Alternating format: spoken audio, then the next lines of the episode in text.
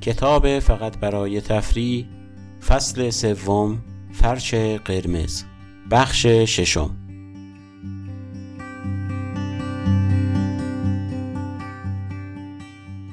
لینوکس درست مثل یک قهرمان ناشناس جهان سوم که ناگهان برنده مدال طلای المپیک شود قلب مردم را تسخیر کرده بود.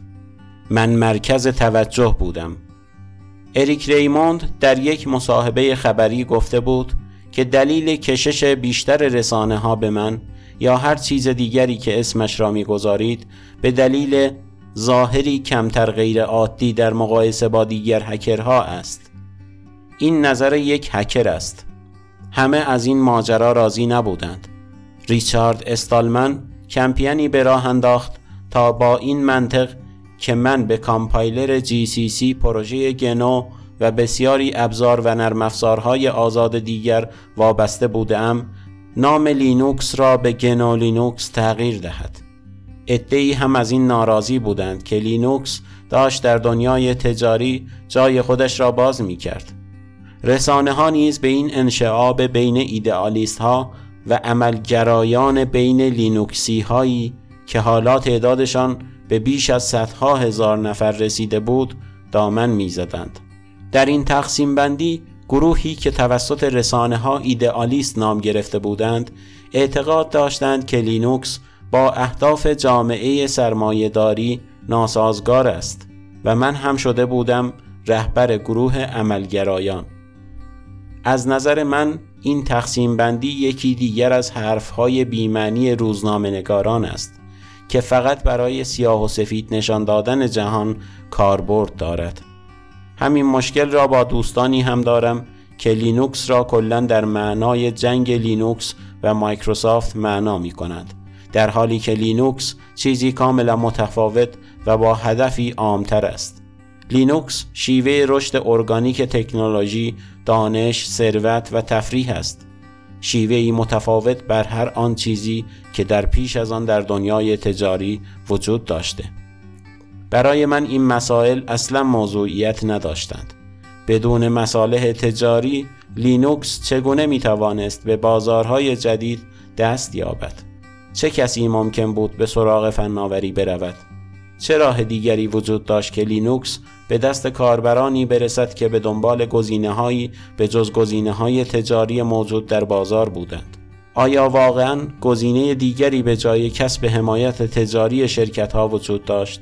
راستی چگونه می‌شد بدون حضور شرکت های تجاری به کارهای نچندان جذاب و حتی حوصله سربری همچون پشتیبانی و حل مشکل پرداخت؟ متن باز یعنی اینکه همه حق داشته باشند در بازی شرکت کنند. چه دلیلی دارد در این مفهوم؟ شرکت هایی که اتفاقا می توانند بازیگران خوبی باشند را از بازی بیرون کنیم. البته تا وقتی که به قوانین بازی احترام می‌گذارند. بهترین کاری که متن باز انجام می دهد این است که تکنولوژی های شرکت ها را بهبود می بخشد و باعث می شود طمع شرکت ها کمتر شود. تازه اگر هم تصمیم می گرفتیم که بازیگران تجاری را بیرون گود نگه داریم چه کاری از ما ساخته بود؟ من دوست ندارم مخفی شوم به زیر زمین بروم یا از صحبت با شرکت ها تفره بروم. احساسات ضد تجاری همیشه بخشی از جامعه متن باز بوده است. ولی تا وقتی که لینوکس به یک کلمه مرسوم بین افراد نچندان فنی تبدیل نشد بروز چندانی نداشت. بعد از شهرت لینوکس گروه های خبری مرتبط پر شد از مشاجرات و گاهی نوشته های بیمارگونه آدم های پرسر و صدا. هیچ کدام از توسعه دهندگانی که من با آنها کار کردم از این نگرانی ها نداشتند. ولی افراد دیگری را دیدم که سر این موضوع که ردهت چگونه مشغول از بین بردن مفهوم متن باز است یا مردم چگونه دارند ایدئالیسم پشت لینوکس را فراموش می کنند دائما در حال جنگ هستند. این مسئله تا حدی صحت دارد که بعضی از فعالان متن باز ایدئالیسم سابق خود را کنار گذاشتند و به شرکت های تجاری پیوستند. شاید بعضی ها این امر را از دست دادن نیروها بدانند ولی به نظر من این امر فقط به معنای مطرح شدن یک گزینه جدید است. های فنی که نگران تهیه زندگی برای کودکانشان بودند حالا این فرصت را دارند که شغلی درست و حسابی داشته باشند حالا اگر بخواهید می توانید به میزان سابق ایدئالیست باشید یا به یک شرکت تجاری بپیوندید و به خاطر کارهایی که سابقا هم انجام می‌دادید حقوق بگیرید شاید قبلا پیوستن به یک شرکت تجاری به معنی کنار گذاشتن ایدئال ها بود ولی حالا شما می توانید کارهای توسعه لینوکس را در قالب یک شرکت تجاری انجام دهید. به هر حال من هیچ وقت این تصور را نداشتم که در گروه ایدئالیست ها هستم. مطمئنا همیشه به این اعتقاد داشتم که جنبش متن باز در حال بهتر کردن جهان است ولی برای من متن باز به معنی تفریح و لذت هم است این مسئله شاید خیلی ایدئالیستی نباشد به نظر من آدم های ایدئالیست دوست داشتنی هستند اما گاهی حوصله سربر و ترسناک هم می شوند. برای داشتن یک نظر خیلی قرص و محکم باید دیگر نظرها را کنار گذاشت. این مسئله به نوبه خود به معنای غیر منطقی شدن است و این همان چیزی است که باعث می شود در مقایسه با سیاست های اروپایی من سیاست های آمریکایی را مشکل دار ببینم. در سیاست آمریکایی حریف به عنوان دشمن تلقی می شود و نکات مثبتش در سایه قرار می گیرد. در اروپا سیاستمداران از طریق نمایش قدرت همکاریشان پیروز می شوند. من همیشه سعی می کنم تعادل را برقرار کنم. تنها دوره ای که واقعا نگران تجاری شدن جریان بودم همان روزهای اول بود که لینوکس صاحب اسم و رسم نبود. در آن زمان اگر شرکت های تجاری تصمیم می گرفتند که لینوکس را صاحب شوند شاید کاری از دست من بر نمی آمد. امروز دیگر وضعیت تغییر کرده. یکی از بحث های دنبالدار گروه های خبری در سال 1998 این بود که شرکت های تجاری هیچ چیزی به لینوکس بر نمی گردانند. به نظرم من باید همانقدر که توسعه دهندگان لینوکس به من اعتماد داشتند به شرکت های تجاری اعتماد می کردم. این شرکت ها ثابت کردند که قابل اعتمادند. هرچند که گاهی هیچ منفعت مستقیمی به لینوکس برنگشت اما رابطه مثبت بود من به عنوان شخصیت مشهور دنیای لینوکس صاحب نام تجاری آن و نگهدارنده اصلی کرنل احساس فزاینده ای داشتم. وقتی می دیدم که میلیون ها نفر در جهان در حال استفاده از این برنامه هستند احساس می کردم که باید نهایت تلاشم را بکنم تا مطمئن شوم که لینوکس به اندازه کافی و تا حد اکثر ممکن قابل اتکا است. برایم مهم بود که شرکت ها معنای حقیقی متن باز را درک کنند و تا جایی که من می دیدم هیچ جنگی بین شرکت های حریس و هکرهای انسان دوست در جریان نبود. نه وقتی اینتل از من خواست تا برای حل باگ F0 0F پنتیوم که باعث قفل شدن این پروسسورها می‌شد به آنها کمک کنم ایدئال هایم را کنار نگذاشته بودم. باگ F00F پنتیوم بله دوباره ما مهندس های عجیب و غریب هستیم که اسم های عجیب و غریب ابداع می کنیم F00F دو بایت اول دستورات غیر مجازی هستند که باعث هنگ کردن پروسسورهای پندیوم می شدند. این اسم هم از همین دستورات گرفته شده و همچنین وقتی در شرکتی کار گرفتم که آنقدر بسته بود که حتی درباره اینکه مشغول چه کاری است به کسی توضیح نمی‌داد متن باز فکر کردن را کنار نگذاشتم واقعیت این است که هنوز هم چیپی که ترانسمتا در حال ساخت آن بود را یکی از جذابترین تکنولوژی های حال حاضر می دانم و معتقدم که قابلیت های بسیاری در زندگی روزمره ما خواهد داشت. برای ثبت در تاریخ باید بگویم که من یکی از کسانی بودم که در انتشار بخشی از کد آن پروژه نقش داشتند.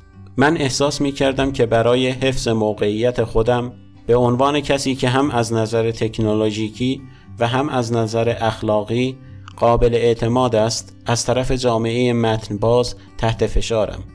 برای من مهم بود که بین شرکت های رقیبی که لینوکس های متنوع را عرضه می کردند از هیچ کدام طرفداری نکنم. نه من با پذیرفتن سهام پیشنهادی ردهت که به خاطر تشکر به من داده شده بود خودم را نفروختم. من آن را قبول کردم چون ایرادی نداشت. اما پیشنهاد ده میلیون دلاری یک تاجر انگلیسی که می‌خواست با پرداخت این مبلغ من را به هیئت مدیره شرکت لینوکسیش اضافه کند رد کردم. او می گفت که درک نمی کند چرا من حاضرم به خاطر چیزی کوچک مثل اعتبارم در جامعه متنباز این پیشنهاد عظیم را رد کنم. او می گفت من درک نمی کنم تو کدام بخش از این ده میلیون دلار را نمی‌فهمی؟ در ابتدا فکر نمی کردم درگیر چنین موضوعاتی شویم. اما شهرت جدید لینوکس باعث شد لحظات حساسی نه فقط برای من که برای کل جامعه متن باز به وجود بیایند. در حقیقت از سال 1998 که متن باز بودن توجه جهانیان را جلب کرد خود اسم این ماجرا به یک موضوع بحث عمده تبدیل شد. تا آن موقع ما به مفهوم اشتراک نرم افزار به آن شیوهی که مثلا در لیسانس GPL توضیح داده شده نرم افزار آزاد می گفتیم و کلیت جریان را هم جنبش نرم افزار آزاد می نامیدیم. این دو اصطلاح ریشه در بنیاد نرم افزار آزاد داشت که ریچارد استالمن در 1985 برای توسعه نرم افزارهای آزاد و نوشتن گنو که شکلی از یک یونیکس آزاد بود پایه گذاری کرده بود. حالا ناگهان مبلغانی مثل اریک ریموند کشف کرده بودند که مطبوعاتی ها سردرگم شدهاند. آیا کلمه آزاد به معنی مجانی بود؟ آیا آزاد را می‌شد نداشتن محدودیت تعریف کرد؟ آیا آزاد چیزی شبیه به آزادی بود؟ بعد هم دیدیم که برایان بهلندورف که از طرف آپاچی با روزنامه نگاران صحبت می کرد مشکل مشابهی داشت. بعد از چندین هفته ایمیل نگاری که البته من در آن مشارکتی نداشتم و فقط سیسی می شدم به مسائل سیاسیش علاقه من نبودم. به این تفاهم رسیدیم.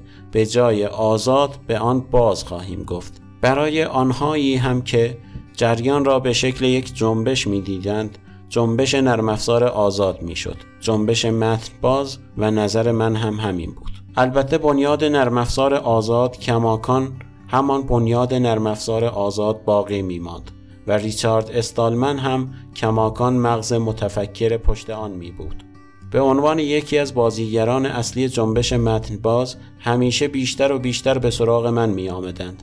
هر بار که تلفنم در ترانسمتا زنگ می‌زد و آن روزها همیشه زنگ می‌زد یکی از این دو نفر پشت خط بود یا خبرنگاری که می‌خواهد با من مصاحبه کند یا کسی که می‌خواهد از طرف سازمانش من را برای سخنرانی به یک جلسه دعوت کند من به عنوان یک شخص مشهور احساس می کردم که برای گسترش اندیشه متن باز و خود لینوکس باید هر دوی اینها را قبول کنم. اینکه اریک ریموند گفته بود من مورد علاقه روزنامه نگاران هستم چون از بقیه هکرها ظاهر مقبول تری دارم را فراموش کنید. به نظر خودم بخشی از کشش من برای روزنامه نگاران یا هر چیزی که اسمش را می‌گذارید این است که من بیل گیتس نیستم به نظر می رسد که روزنامه نگاران از این خوششان می آید که من برخلاف بیل گیتس که در قصر تکنولوژی مدرنش در کنار ساحل زندگی می کند در یک خانه سخابه در سانتا کلارای حوصله سربر زندگی می کنم و پایم روی اسباب بازی های دخترهایم می لغزد.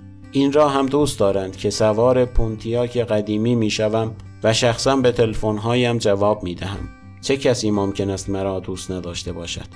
از لحظه ای که به نظر رسید لینوکس می تواند به عنوان رقیبی برای مایکروسافت مطرح شود و به خصوص از وقتی که مشکلات قانونی ضد انحصار گریبان مایکروسافت را گرفت و این شرکت نیازمند یک رقیب شد رسانه ها طوری هر پیشرفت را گزارش می کردند که گویی مشغول گزارش جنگ جهانی سوم هستند. یک نفر ناشناس باعث درز سند هالووین شد. یادداشتی در آن سازمانی که مدعی می‌شد مایکروسافت نگران لینوکس است. استیو بالمر هم مدتی بعد اعلام کرد مطمئنا من هم نگرانم واقعیت این است که حتی اگر مایکروسافت به خاطر منافعش روی رقابت بین ویندوز NT و لینوکس تبلیغ کرده باشد این روزها رقابت در حال جدیتر شدن است. من نمی‌خواهم روی چهار پایه بروم و علیه مایکروسافت سخنرانی کنم. فایدهش چیست؟ وقایع واقعیت را روشن خواهند کرد و تا امروز هم وقایع به نفع لینوکس پیش رفتند روزنامه نگاران این مسئله را دوست دارند. مسئله برای آنها مانند مبارزه بین حضرت داوود نرم زبان و جالوت تمامیت خواه است و از آنجایی که به راحتی در این مورد با آنها صحبت می کنم بیشتر به سراغ من می آیند. درست است که من به خبرنگاران بی ارزش گفتم ولی اکثر کسانی که با آنها مصاحبه می کنم جذاب هستند. داستانی که من تعریف می کنم برای روزنامه نگاران هم جذاب است. کدام روزنامه نگاری است که دوست نداشته باشد از طرف ضعیفتر خبر تهیه کند. بعد از تهیه گزارش از آمیبی که مایکروسافت را نابود کرده آنها دوست دارند به سراغ مفهوم متن باز بروند. رساندن این پیام هم دارد ساده تر و ساده تر می شود چون نمونه های بیشتر و بیشتری در دسترس هستند. مطلب بعدی که آنها را شگفت زده می کند شیوه مدیریت لینوکس است. آنها این را متوجه نمی شوند که چطور ممکن است بزرگترین پروژه جمعی طول تاریخ بشر به این بهینگی مدیریت شود. در حالی که یک شرکت معمولی با سی کارمند نیاز به کلی دفتر و دستک مدیریتی دارد. یک بار وقتی کسی می‌خواست به من و شیوه مدیریتم اشاره کند از عبارت دیکتاتور خیرخواه استفاده کرد. اولین بار که این عبارت را شنیدم یاد یک ژنرال در یک کشور فقیر استوایی افتادم که مشغول توزیع موز بین مردم گرسنه است. نمی‌دانم که با تصور دیکتاتور خیرخواه راحت هستم یا نه. من کرنل لینوکس و کل ساختار آن را کنترل می کنم چون تا به امروز تمام کسانی که با لینوکس در ارتباط بودند به من بیش از هر کس دیگری اعتماد داشتند. روش من برای مدیریت پروژه در این روزها که صدها هزار نفر مشغول توسعه آن هستند هیچ تفاوتی با زمانی که در اتاق خوابم کد می نوشتم نکرده. تا وقتی که کسی خودش جلو نیامده و داوطلب انجام کاری نشده کاری به کسی محول نمی کنم. این جریان اولین بار وقتی پیش آمد که احساس کردم برای نوشتن بخشهایی از سیستم عامل انگیزه کافی ندارم. مثلا از کدهای سطح کاربر. آدمها جلو می آمدند و داوطلب نوشتن زیربخش های مختلف می شدند. همه چیز توسط مسئولین زیربخش ها کنترل و به من ارجا می شد. من کار آنها را قبول یا رد می کردم. البته اکثرا انتخاب ها به شکل طبیعی واقع می شدند. اگر بخشی توسط دو نفر نوشته می شد من هر دو را نگه می داشتم تا ببینم کدام مورد قبول جامعه واقع می شود. گاهی هر دو کد مورد استفاده واقع می شوند و حتی مسیرهای مختلف را در پیش می گیرند. گاهی هم پیش می آید که دو برنامه نویس دائما پچهایی را میفرستند که رقیب یکدیگرند و به این کار ادامه می دهند. در این حالت من آنقدر پچ هیچ کدام را قبول نمی کنم تا یکی از آن دو نفر حوصلهاش سر برود. این دقیقا همان روشی است که اگر سلیمان بود ممکن بود یک مهد کودک را اداره کند. دیکتاتور خیرخواه؟ نه من فقط تنبلم. من سعی می کنم از طریق کاری نکردن و اجازه دادن به امور برای سیر روند طبیعیشان وضعیت را کنترل کنم. در این حالت بهترین نتایج حاصل می شود. شیوه من خبرساز هم شد. اما نکته عجیب اینجاست که با اینکه روش مدیریت لینوکس توجه خیلی از رسانه ها را جلب کرده مدیریت کوتاه و محدود من در یکی از بخش های ترانسمتا به یک شکست فاحش تبدیل شد در یک مرحله تصمیمی گرفته شد مبنی بر اینکه من مدیر تیمی از توسعه دهندگان باشم گند زدم. هر کسی که سری به اتاق و میز پر از آتاشغال من زده باشد می‌داند که من آدم بسیار نامرتبی هستم.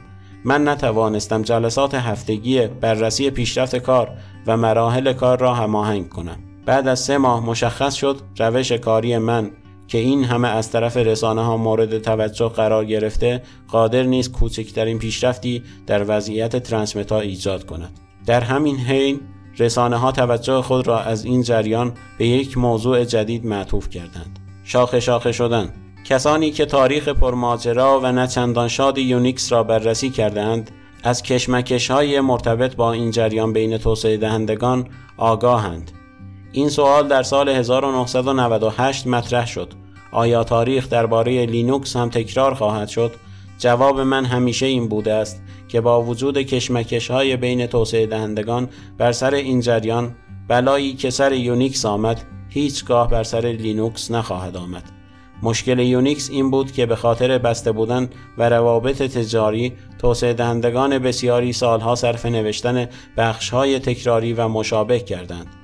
چون به کد یکدیگر دسترسی نداشتند پیاده سازی موازی یک قابلیت توسط شرکت های متفاوت باعث شاخه شاخه شدن بسیاری و همچنین جنگ های لعنتی شد که سالهای ارزشمندی را از ما گرفت. مطمئنا به خبرنگارها نمی‌گویم که توسعه دهندگان لینوکس برای یکدیگر نامه عاشقانه میفرستند اما به دلیل اینکه حتی توسعه دهندگان که با یکدیگر مخالف هستند هم می توانند کد یکدیگر را ببینند و حتی از آن در برنامه های خود استفاده کنند لینوکس مثل یونیکس شاخه شاخه نخواهد شد کد منبع انباری است که هر کس اجازه برداشت و استفاده از آن را دارد هرچقدر که روزنامه نگاران بیشتری این نکات را درک کنند من بیشتر و بیشتر علاقمند به ملاقات با آنها می شوم. برخلاف روزنامه نگارانی که در بچگی در هلسینکی می دیدم روزنامه نگاران آمریکایی اکثرا میانه رو و منطقی هستند. در مواردی هم اصولا از صحبت و بحث با آنها لذت می‌برم اما به هر حال سخنرانی داستان دیگری است. من مجلس گرم کن نیستم. فراموش نکنید که من بچه ای بودم که به ندرت اتاق خواب تاریکم را ترک کردم. حتی در نوشتن سخنرانی هم مهارتی ندارم. و به همین دلیل معمولا نوشتن سخنرانی تا شب آخر به تأخیر میافتد البته یک جورهایی به نظر می رسد که این مسئله اهمیت چندانی ندارد معمولا همین که وارد محوطه سخنرانی می شوم همه روی پاهایشان بلند می شوند و حتی قبل از اینکه دهان باز کنم دست می زنند و هورا می کشند. نمی خواهم ناشکر باشم ولی به نظر این وضعیت خیلی ناجور است. هر چیزی که بگویم به نظر بی ربط می آید. حتی جمله استاندارد ممنون حالا لطفا بنشینید. در این مورد پیشنهادهای شما را با استقبال می پذیرم. البته همه تلفن ها هم از طرف خبرنگاران یا سازمان دهندگان کنفرانس ها نیستند. یک شب با تاو در خانه نشسته بودیم داشتیم برای دخترهایمان قصه میخواندیم که تلفن زنگ زد. من جواب دادم توروالدز هستم بفرمایید. اوه شما همان آقای لینوکس هستید؟ بله. دو ثانیه سکوت شد و بعد طرف تلفن را قطع کرد. یک بار دیگر هم دوستی از لاس وگاس به خانه‌ام زنگ زده بود و سعی می‌کرد مرا متقاعد کند که قراردادی مربوط به فروش تیشرت های لینوکس را امضا کنم. راه حل مشخص بود. باید شماره تلفنی می گرفتم که در فهرست تلفن های ثبت نشده باشد. اولین باری که به کالیفرنیا آمدیم زحمت این کار را به خودم ندادم. به خصوص که برای شماره های فهرست نشده باید مبلغ بیشتری می پرداختیم. کم کم هزینه ای که به خاطر این جویی متحمل شدم را فهمیدم و حالا یک تلفن ثبت نشده دارم. یک بار قبل از اینکه تلفنم را از فهرست خارج کنم دیوید برایم تعریف کرد که تلفن من را همراهش نداشته و برای پیدا کردنش به مخابرات زنگ زده. بعد از اینکه اسم من را گفته بود اپراتور تلفن با تعجب اضافه کرده بود عجب آدمی که این همه میلیون به جیب زده تلفن فهرست شده دارد؟ اما نه میلیونی در کار نبود. البته شکی نیست که میلیون ها نفر کاربر لینوکس بودند ولی لینوکس یک میلیون هم پول نداشت و خیلی هم خوب بود. پایان بخش ششم از فصل سوم فرش قرمز. برای شنیدن شماره های دیگر این کتاب صوتی به صورت رایگان به وبسایت آواسام مراجعه کنید.